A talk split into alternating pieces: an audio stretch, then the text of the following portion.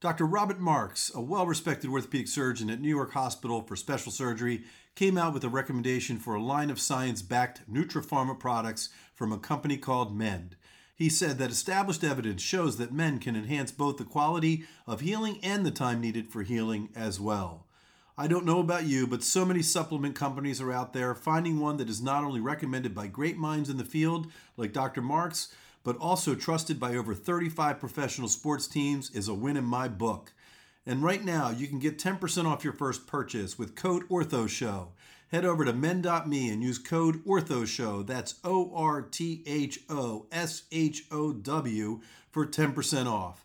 If you're interested in partnering with men, you can email partners at mend.me for more information. All right, a super cool, different episode of the Ortho Show. We're bringing on two neurosurgeons. Get it out there. I can't believe it. We're bringing on Mike Wang and JP Kolcun. Uh, JP is a, a fifth year resident in neurosurgery at Rush in Chicago, and Mike Wang is literally one of our country's most respected neurosurgeons in the spine space. Uh, it's a great conversation. We educate what's the difference between neurosurgeons and orthopedic surgeons and spine surgery, and why these neurosurgeons are so damn crazy and they work so hard and all this other stuff. You're really going to learn a lot from this episode. I really enjoyed it. I know you will too. Dr. Scott Sigman, hashtag follow the fro.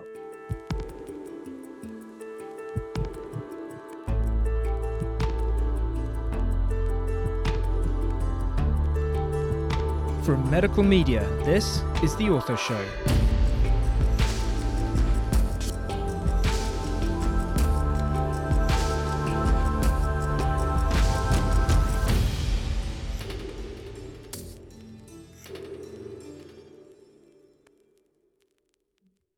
Hello, world. Dr. Scott Sigman, your favorite opioid sparing orthopedic surgeon, here for another episode of the Ortho Show podcast, where everyone knows we bring you the best and the best in orthopedics. We're taking just a slight pivot today. I'm excited. We're bringing on our first neurosurgeons to the program. We're going to educate, we're going to entertain, and it's just a pleasure to have you on. We have Dr. Michael Wang, who's a neurosurgeon, professor of neurosurgery at the University of Miami, is also a direct, the director of the Spine Fellowship. And we've got JP Kolcun, who I love, is a, a neurosurgical resident. He's a PGY five. These two guys run the best neurosurgery podcast on the planet. I was a guest on their show, and we thought let's flip it around, do a home and away, and get these dudes on the show with us as too. So, so Mike and JP, what a pleasure it is to have you guys on. Thank you. Hey, happy to be here. All right, awesome. I love it. I love it. All right, so so Mike, let's start with you a little bit. You know, so uh, we know you're a professor of neurosurgery. You know, you're incredibly, you know, well liked. You run across industry. You do amazing things on the podium. I want to talk to you a lot about your your opioid sparing philosophy, which you and I have shared uh, together. But tell us, you know, you know, when did you want to become like a neurosurgeon? I mean, that's not such like you can't just sort of wake up one day and say I'm going to be a neurosurgeon. So tell us the story. All right. So I'm in medical school at Stanford, and uh, everybody at Stanford pretty much does five years of medical school. So you spend a lot of time doing research. Uh, you don't really go to classes, and I was going to be a dermatologist. And uh, true story. So I'm I'm doing research in epidermolysis bullosa for the the geeks out there. They know what that is. Lab work, getting ready to do early, uh, late match. I'm sorry, late match for derm. And my girlfriend at the time, her mom was this real, uh, you know, one of those tiger ladies, you know, Chinese style. Oh yeah. And I'd be studying at their house in Malibu, California, and she would always say to me, "Michael, why you why you read so much? Why you study so hard?" I said, "What is this lady talking about? I'm in medical school." And she goes, "No, no, Michael, no need study so hard." And that was literally her accent, right? I'm yeah, yeah. not trying to be racist here, right? I'm mm-hmm. Chinese, I can say this. Of course. And some people may not know that on a on a without the video, but she got so deep in my head. It was like that movie Inception with Leonardo DiCaprio, like six dream layers down that I'm like, I'm never going to be respected for anything that I do ever again in my life. So what do I do? I go to the extreme opposite, which is neurosurgery. So pimple popper to brain surgery because of your girlfriend's mother's comments back in the day. I love it. Great, great story for sure. All right. So that was you were destined for it. So JP, you're a PGY five, you're a neurosurgical resident. Uh, you're at Rush residency right now in Chicago tell us your story. When when was it a brain surgeon, or we should say neurosurgeon for you? When did it come around? Yeah, well, one day I just woke up and decided to be a neurosurgeon. Uh, honestly, it was it was toward the end of college. I went into college um, without much ambition to be anything. I'm a singer and musician. I thought I'd be some kind of performing artist, maybe a writer. Um, and it wasn't until really late in my junior year of college that I had bounced my way through a few majors, wound up in the psychology department, uh, wound up in a neurosciences lab, and really enjoyed that. And then, like so many people that go from the sciences to medicine, I got bored in the lab and I thought I'd rather do things to help the people instead of figure out how to help them. And really, with no context, no background, or no exposure, I just thought, well, I like ner- the nervous system. Neurosurgery, I've heard, is difficult. I like difficult things. I'll just do that. And so I decided to do neurosurgery simultaneously with deciding to do medicine with no exposure or context. Wound up at the University of Miami and started working with Dr. Wang here. Um, and then, really, within weeks of meeting him, decided to do spine. I love it. So, first of all, the mentor mentee relationship, right? Uh, on the Ortho Show, that's one of our favorite words. It just people just describe it. They're just amazing. The things that we've learned. I love the fact that the two of you have made a connection. It's a lifelong connection. You're doing a podcast together. You obviously you've done a bunch of research and other things together too. You know, Mike, I looked at your CV. I'm a CV guy. I always like to do my research before I get on. And one of my favorite things about your CV uh, is that you have your family listed right on the front page. Uh, you know, here I am. These are the people that matter to me. You know, so that work life balance is is awesome. So that can't be by accident that you put that on your CV. No, you know, some people tell me not to do that, you know, because nowadays you try to keep everything separated and all that. But uh, my family's pretty well integrated. And, you know, I, I wouldn't say that any neurosurgeon that's worth their salt has any kind of work life balance. But, you know, we try to we try to be inclusive. And and this partnership with JP, let me tell you, it's been nine years now. JP is he's been fantastic, great friend, ally, and our our podcast. We're so excited. It's a little different than yours. Uh, but we're going to hit a million listens soon, which is not bad for a podcast, which is really for health professionals. There's only about 5,000 neurosurgeons in this country. So we're super excited. We're not as big as you, but it's a smaller field. No, you know, Mazel Tov, right, guys. It's not easy running a podcast. I mean, you guys are like, it's a labor of love, right? I mean, you're clinical, you're working your ass off, you're in residency. I mean, you got mm. plenty of time to, you know, get your hair done now and stuff because, you know, you're only, you only have to work like 40 hours a week anymore. But no, I'm just kidding. But uh, so I, I want to transition from Mike's CV. And then I'm thinking, you know, JP, you're so funny. You're saying, oh, I woke up one day, I wanted to be a neurosurgeon. Before we got on, I asked if you were married and you said no. So I got to ask you, dude. I mean, like part of being a neurosurgeon is like so you can walk into a bar in Chicago and say, "Hey, you know, I, am a brain surgeon." yeah, come have, on, that's got to work for you. I have truly never done that. Um, I that's probably you know, a good thing. We we all have our share of moves, but I, I think where the culture in our field is now, if anyone heard that I did that, or if I heard that any of my co-residents did that, you'd be the laughing stock for years. That story would never die. Oh, I love it. But that's what it's all about is having those yeah. great stories and great friends and the esprit de corps of residency, right? The friends that you, you colleagues that you build for years for the rest of your life. So we're going to do this is a little public service announcement, guys. We're like, we're educating. Now, remember, my mother Judy is listening. We have a lot of non-physician, you know, listeners. So whatever you say from a technical perspective, my mother Judy has to understand. All right. So let's talk about the subspecialties in neurosurgery because I think everybody just assumes you're a neurosurgeon, you take care of nerves. But at the end of the day, there's probably a very deep subspecialization in brain surgery, and then there is spine surgery. So, Mike, give us a shout out on this as to what the differences are and the pathways to get there at this point. Well, you know, one of the great things about being an ortho or neurosurgery is that probably for the next 30, 40 years, we're still going to be around. Nobody really knows about radiologists or a lot of other kind of doctors are being supplanted by you know nurse practitioners and whatnot right? But orthopedic and neurosurgeons will be around. Ortho because it's so mechanical probably. Neuro because it keeps growing. So everybody knows about elon musk and the the neuralink that he wants to implant in monkeys and in humans and pigs and all that. So you know brain and spine you can split it that way. And there's also peripheral nerve which is a small part that we overlap with ortho hand. And spine is 70% of all neurosurgery by trade so most of neurosurgery is spine, but in brain, there are people who do vascular surgery like aneurysms and carotid stenosis and AVMs. There's functional neurosurgeons that there's various types. Some do epilepsy, some do brain implants for Parkinson's, and future would be Neuralink. Uh, there's pediatric neurosurgeons. There are also trauma neurosurgeons. There are tumor neurosurgeons, uh, and you know there's there's so many different branches, and every neurosurgeon likes to think they're unique. So every single neurosurgeon wants to do procedures exactly the way they do it. And that's well, part of our culture. And there's only 5,000 of you. That's not a lot. I mean, it really isn't. I mean, you know, so you really can be who you want to be. Well, it's intentional. You know, it's funny because neurosurgeons want to believe that they're so extra important. And there's a funny, funny joke. What's the difference between God and a neurosurgeon? God doesn't think he's a neurosurgeon. That's right. I love it. I love it. Like one of my favorite T-shirts is "Thank God for surgeons in general." But yeah, no, I love it. So, so JP, let's let's take it back up to you. You know, when I was a resident like you, you know, back in the day, neurosurgeons would operate on the spine, but they really took care of the nerves. You know, it was like decompressions or tumors things like that. Uh, but it's really been in the last couple of decades where you guys have really transitioned to a very similar you know you do a lot of the same things. You guys can actually now learn how to hold a drill and a and a, and a mallet and hold like metal yeah. objects and do cool stuff you know like you're fixing stuff. So um, so tell us from your perspective as to to why you've chosen the pathway of spine versus brain.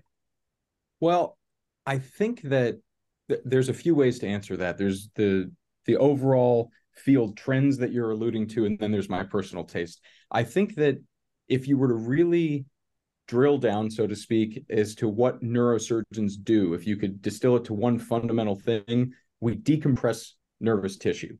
And that could be in the brain, that could be nerve roots, that could be the spinal cord. But the fundamental thing that we do is decompression, whether it's in, a, in an elective setting for pain or an emergency setting for a hematoma with rapid compression. And that's, I think, born from those roots that you're alluding to, where when neurosurgeons historically would operate on the spine, it was mostly decompression, and then you and your colleagues would come in for the fixation and the fusion. Um, for me personally, I think that my love and my draw for spine surgery is on the technical side. I really do like the procedures and the anatomy, but even just conceptually, the spine has moving parts. It's a series of joints. It moves in space, and there's postural aspects to it, and that really stimulates the way I like to think Whereas brain surgery is a lot more about anatomy, the geography, so to speak, and navigating and how to get to a specific region. So I like the moving parts side of things in spine. And I also like that you're very frequently treating quality of life pathologies rather than life or death pathologies. All right, Mike. Do, do, you guys know the term mishigas? You know, it's a Yiddish term for crazy. I don't know if you guys know this or not. so before we came on, Mike, JP's telling me that he's going to to do a spine trauma fellowship when he's done. And what kind of crazy life is that going to be for you, JP? Come on, man. You're not married yet. You don't have any kids. How are you going to meet your wife? What's going on here? Lots of call, to be sure. Lots of call, but uh, again, it's it's what interests you and uh, for me, over the past few years, I've really developed a strong interest in paralysis and these acute injuries that happen to young people. And I, I always say this kind of as a joke. I grew up in Florida, in northern Florida, which is essentially southern Georgia, where Dr. Wang grew up. And I did my share of crazy things when I was young. The example I always give, besides my brother dropping me on my head, was that we used to, my best friend had this field behind his house and it was nice soft grass and when it rained the grass would get wet and slick the next morning. We would go out with a golf cart.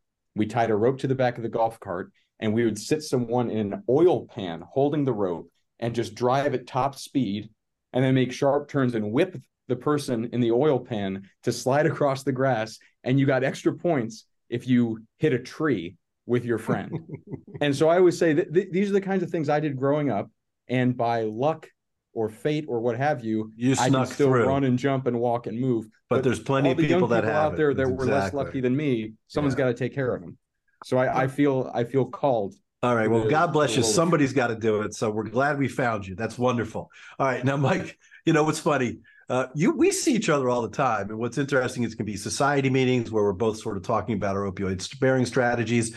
But you were just at the OSET meeting, which is one of my favorite meetings. It's called the Orthopedic Summit, you know, uh, uh, meeting in Boston, and it's the best subspecialty meeting in orthopedics. And where I'm going with this is that here you are as a spine surgeon, uh, a neurosurgeon that operates on the spine, and here you are within the world of orthopedics. So let's educate Judy and our listeners as well. And what are the subtle differences these days between a neurosurgeon that does spine surgery and an orthopedic surgeon that does spine surgery?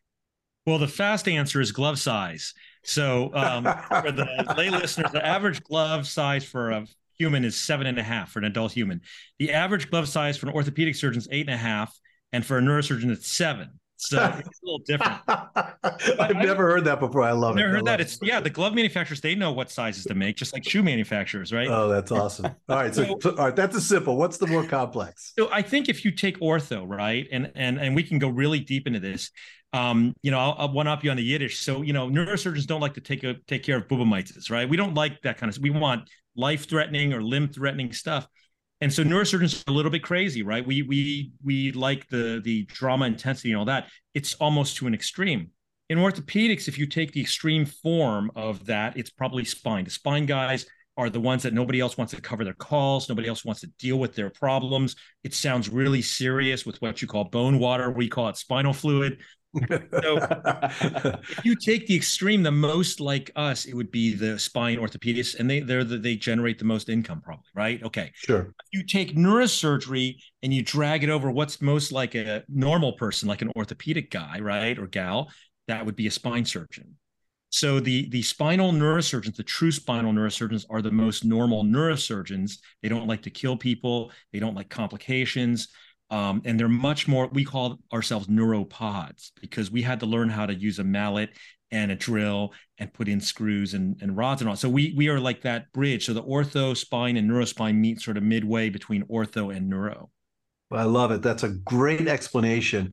But yet, you guys, I mean, at the end of the day, right, you're trained on the same techniques. I mean, if there's something deep inside the spinal cord, I know my my Mark Clapp, who's my dear friend and colleague. We've known each other forever for 25 years. He was my junior resident. He's not an orthopedic surgeon. He's a spine surgeon, right? So you know he he does he differentiates himself from the rest of us orthopods. But uh, you know uh, the the point being that. Um, uh, I don't know where was I going with this. I just you, lost my train. You were talking about how we're different, so there is still a little difference. I mean, yeah. a really good orthopedic surgeon is better than an average neurosurgeon, and vice versa, right? So there's a lot of crossover, but neurosurgeons are much better at a microsurgery, much better at drilling, fine little tasks, stuff like that. Orthopedists are much better at biomechanics. They're better at getting things to be lined properly, you know, so that the body functions in that way. So it is at its core quite different uh, in its, but but if you do it enough years, you become quite similar, right? So I think you know one of the most important things. You know, I'll give you a, a, a line from one of my uh, pediatric sports medicine specialists, Lyle Micheli, who developed pediatric sports medicine, and his comment to me, which I'll never forget, is he's like, "Scott, unindicated surgery done well does better than indicated surgery done poorly." Uh, and so the point the point I'm trying to make is in order to have a successful spine practice, right? Because there's so many patients with back pain, but really so few people that truly have back pain need spinal surgery, right? So your indications to have successful outcomes have to be super important. I want you to both answer that. Yeah, I'm gonna I'm gonna follow up with that first, and I'll let JP go into the origin of our podcast because it is important mm-hmm. why we started this whole project and we love it so much, just like you love the Ortho Show. So um, I think it's the opposite for us. Indicated surgery done poorly does better than unindicated surgery done uh, well, because you're exactly right. 90% of Americans suffer from back or neck pain at some point in their life. And spine surgery is unfortunately the field in medicine that's most rife with bad practice uh, and and profiteering and greed. So it is very unfortunate that it is like that. So you're 100% on point with that.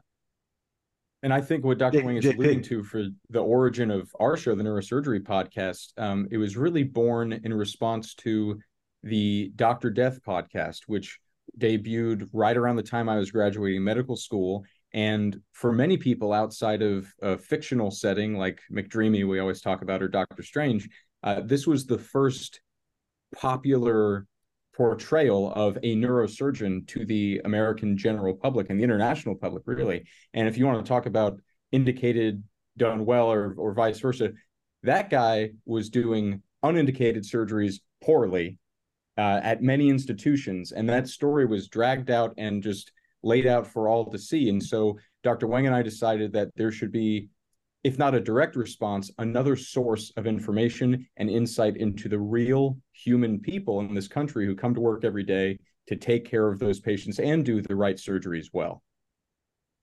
Great, great point. I mean, I literally, I was sickened by that podcast. I really almost had a hard time listening to each episode because it just got worse and worse and worse as it went. Yeah. But so, congratulations to the two of you. You know, starting a podcast is not easy. It's a it's a lot of extra work. You got to carve time out, you know, of your busy day. You got to have production. You know, Mike, you're you're lucky. You got a you got JP who's like a wizard with all the technical stuff because I know you can't do it. But no, no seriously, no, no, I've got I've got Chanel and and uh, and my whole team and Grace and Jeremy on the back. So we have a big you know podcast crew that takes care of all that. But there's a lot of work. You got to find guests. You got to carve out time. You got to do your research to make sure you know what you're talking about. So I want to congratulate both of you on really creating something super important that really makes a difference in the lives of a lot of people. And, and a million listens is really terrific. Well, JP, so Mike, JP uh, is really good at this. His, you know, his musical training, he has a fantastic ear for sound, which has really helped us a lot. But can I can I just follow because you do have patients listening? We don't really care for patients listening to our podcast. We're brutally honest yeah. about the inside of neurosurgery this may be unique from from neurosurgery and spine versus orthopedics, say sports, right? Which is what you're a sports medicine doc, right? So yes, I am. Here's what I tell patients, and this actually bears relatively true. If you see a spine surgeon who has five stars, meaning five out of five stars, there's a high probability that person's a criminal. And there's a high probability it's paid for and I, I mean this in the truest sense that like if you meet a spine surgeon and they're all like oh yeah and so warm and fuzzy and we love dr so and so he spent a lot of time with us and answered all of our questions there is extremely high i'm not saying everybody and especially if they're if they're like in the middle age. Very young doctors very old doctors there's more you know bandwidth of how people deviate back to their norm. But this is really scary for us because if you had spoken to dr death you would not know, you would have no clue that this guy is a psychopath. And neurosurgeons are very good. Surgeons, by definition, have a bit of psychopathy. I'm, I'm not saying we're psychopaths. There's a spectrum. If you're overly, if you're overly empathetic, you can't step on a bug, right? So you have to be willing to take the work to get people through a process. So there's a tiny, tiny one percent. You know, I'm not. It's sociopath's a wrong word, right? But people get what I mean. But there are some extreme sociopaths in our field. Some of them do good work, but most of them are busy taking advantage of prey, which is patients. And everybody who, who does any research into spine knows that this exists. They don't know why it exists. So they're afraid of spine. It's very mm. hard to spot. If you if you if you meet a spine surgeon and it's like, oh yeah, five stars, perfect reviews, every review seven lines. This is a person that yeah, no, there's, there's way too much back pain out there. There's way yeah. too many, you know, you know, as good as you guys are, you know, we we all have complications. Things happen, right?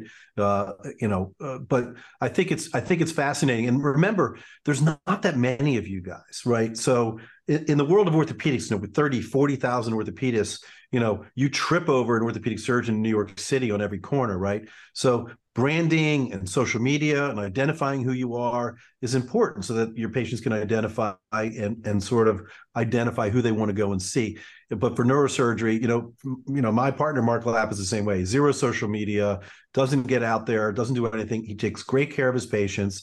He has wonderful indications. He has outstanding results, and he just lets that speak for itself. And he, he every day goes to work. He's got too many patients to see, so he doesn't need to bolster that that process. But your point is well taken. All right, one of my passions, Mike, one of your passions, and JP, I hope it's going to be one of your passions as well, is opioid sparing surgery. I'm giving my TEDx talk in Davenport, Iowa on October 12th, talking about the evolution of opioid sparing surgery, how we all were so schnookered by the big pharma companies and the societies, and you've got to use opioids. They're inexpensive, they're not very addictive.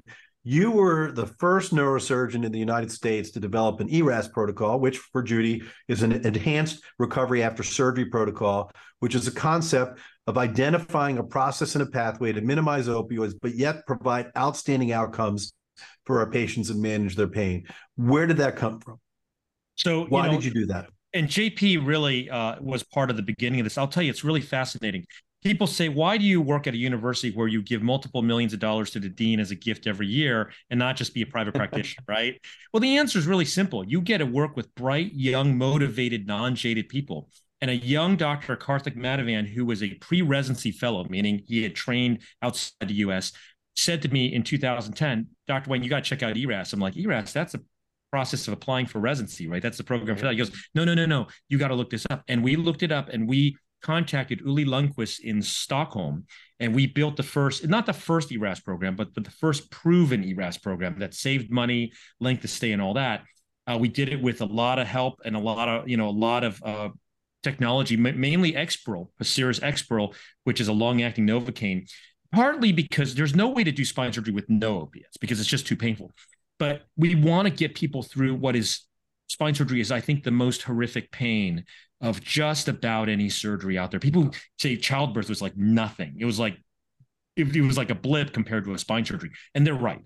So we needed to bring it down. We can't do the elegant work you do where you have no opiates because you're doing, you know, uh, the the limb surgery is a little bit less painful, so you can get a, get really a big benefit. And and your patients are younger too, right? So you're more concerned about addiction than than we are. We're trying to just get them to survive because people can literally die of opiate overdose in the initial period. Not accidental. I mean, like they're in such pain that they're getting medicated and they just stop breathing even in the hospital. And so that's what we were really trying to get at in, in our protocol. You've gone much further than I have with any of this. So no, but I mean, I really want to congratulate both of you if you're a part of this. I mean, it's the, you know, how do you build consensus? How do you change the way things are done within the medical uh, societies, especially? That's really, it's near impossible. It takes tremendous time and energy, right? The rooms were empty when I first started talking about this. And it's, you know, build consensus one doctor at a time, one patient at a time, empowering people to know that there are options. So, kudos to the two of you for really, you know, adopting this strategy and implementing it. Right, the first three days are the worst for most surgeries. You got to get them through that, and then you hopefully get them through the process as well. So, so great work. So, listen, guys, we're getting close, you know, but I, I always like to end you know, asking a question to provide some advice to and counsel to our listeners. We have a tremendous number of medical students that follow us and listen to us as well. So I'm going to start you with you, JP. What advice would you give to the medical students out there right now who've just listened to this podcast and they're like, I need to become a neurosurgeon? If you're already in medical school, then uh, you're very close. Um, I would advise that much like when you uh, show up to college, you declare a major and most people change their major and that's fine. But if you're showing up to medical school be bold. Declare what you want to do and set yourself on that path. Neurosurgery is a great major to declare because if you in your first year two years even three years of medical school set yourself up to be a realistic competitive successful applicant into the neurosurgery match and you decide during your third year hey actually obstetrics is pretty cool you're going to be very competitive for obstetrics. And along that way, the other advice I always tell people is just always be honest. So when you meet professors, when you're rotating on services, maybe 20 or 30 years ago when things were more malignant and more like you see in old movies, people would try to please everyone at all times. And you're rotating on general surgery, and oh, wow, I, I really want to be a general surgeon. And you're rotating on psychiatry, and you go, oh, the mind is so fascinating. I want to be a psychiatrist my entire career in medical school, I was completely honest. And it was, I'm going to be a neurosurgeon. I'm here with you for four weeks. What do you need done? I will do it. And then you work hard, you get along with people, but you don't need to lie and try to please them. Let them know who you are and what you're interested in, and then still be the best student on the rotation. Love it. Find a mentor is another great way to go. And mentors love to be mentors. So don't be afraid. Go up and shake hands with somebody that really fascinates you that you may may want to be one day. They'll be more than happy to help out. Mike, I'm going to give you let a little me actually. You know what? Of course. On, on that note, let me actually tag that because you're completely right. And uh, I often say there are the three most influential men in my life are all named Michael. My father, my brother, and Dr. Wang. And in terms of the cold approach and just a hello and a handshake, if you don't remember Dr. Wang, the way we met, I again wanted to be a neurosurgeon, no context, no knowledge, just completely out of blue. I was looking up faculty at our uh, University of Miami in the department, and I saw, you know, they had listed uh, recent publications for each faculty member. Dr. Wang had written an editorial about radiation exposure to spine surgeons, and it was titled Physician Protect Thyself. And being the artsy person that I was, I thought, oh, that's a really clever title this guy's a good writer. Maybe I'll work with him. And I sent him a cold email. And that's how the last nine years of my life happened. So don't be afraid to it. reach that, out to people. Don't be afraid to reach out because people are willing to listen and they want to. Most doctors that have gotten to the point where they really are so, you know, uh, uh, have gotten to the point in their career, they want to be able to share it and pass it on to other people as well. Mike, I'm giving you a little bit of a different question. You know, you're a master neurosurgeon. You've been in practice now, you know, for decades you know, one of the most important things for me when I wake up in the morning is I'm really excited to go to work to do all the things that I do. What excites you about being a neurosurgeon when you wake up in the morning? Yeah, you know, I don't know how I would have been as, as a dermatologist, but being a neurosurgeon, I got to meet great people like JP, and and JP's done a lot more for me than I have for him. So I will tell you that I have not in one day of my life since 1996, when I finished medical school, regretted uh, in any way or been unhappy about what I'm doing. I'm not saying I don't have bad days or complications or days I'm sad, but I've never regretted being a neurosurgeon. Um, I don't know what it'd be like as an orthopedic surgeon. I have, I have more orthopedic surgery friends than neurosurgeons. Even uh, I think orthopedists are really cool. You were the cool kids. We were the kind of the geeks. Uh, neurosurgeons have kind of access to grind, but I will tell you that um, it's amazing what we are privileged to do, and especially as surgeons. Like as you said already, Scott, if you do your job even properly, forget about excelling at it, you get to derive the thanks, the gratitude, the uh, mitzvahs, right? The whatever, whoever's keeping count in heaven. And, and it's an amazing, amazing job. The danger, of course, is always that people are so susceptible to, um, you know, various temptations to to destroy that and destroy themselves. This is a most amazing field. I would encourage anybody listening out there to become a, a surgeon especially orthopedics i think. Neurosurgery we have a very fine filter. There's about 10,000 US medical grads i think in medical school year something like that. It's probably more now. There's only about 200 and some odd spots in neurosurgery a year right? We have a fine filter. We are looking for a special kind of person a person who doesn't want to just say they're a neurosurgeon as jp says he would never say. We're looking for the the true navy seals. We're looking for people who are willing to sacrifice everything and I, I, I don't know how you'll feel about this statement, Scott. I've come a long ways thinking about the orthopedic and neuro thing with immense respect for both fields, right? And I don't want listeners who are un, uninitiated to get the wrong idea about what I'm saying, but I, I I can put it in some context. That if you were to take the extreme form, I think that in orthopedics, a lot of it is about lifestyle money. There, there is a big piece of that, right? That a lot of people say, I want to be the guy taking care of the Giants or the guy taking care of the Dolphins and all that in neurosurgery, it's more like about power um, because we're grinding axes, right? You guys were the quarterbacks in high school. We weren't. And that is what fuels us. You just got to watch American Sniper or read Chris Kyle's book to understand what it's like to pursue with that passion. And, and we love that. We love that extreme form of, you know, you're not balanced. You're going to be absolutely the best. You're going to sacrifice everything so that your patients can benefit. So called so so our society can benefit. So it's a long answer but i am never short of passion. I love what i do. I love meeting people like you uh, and hopefully we can we can be be friends for life and do a lot of great things together scott.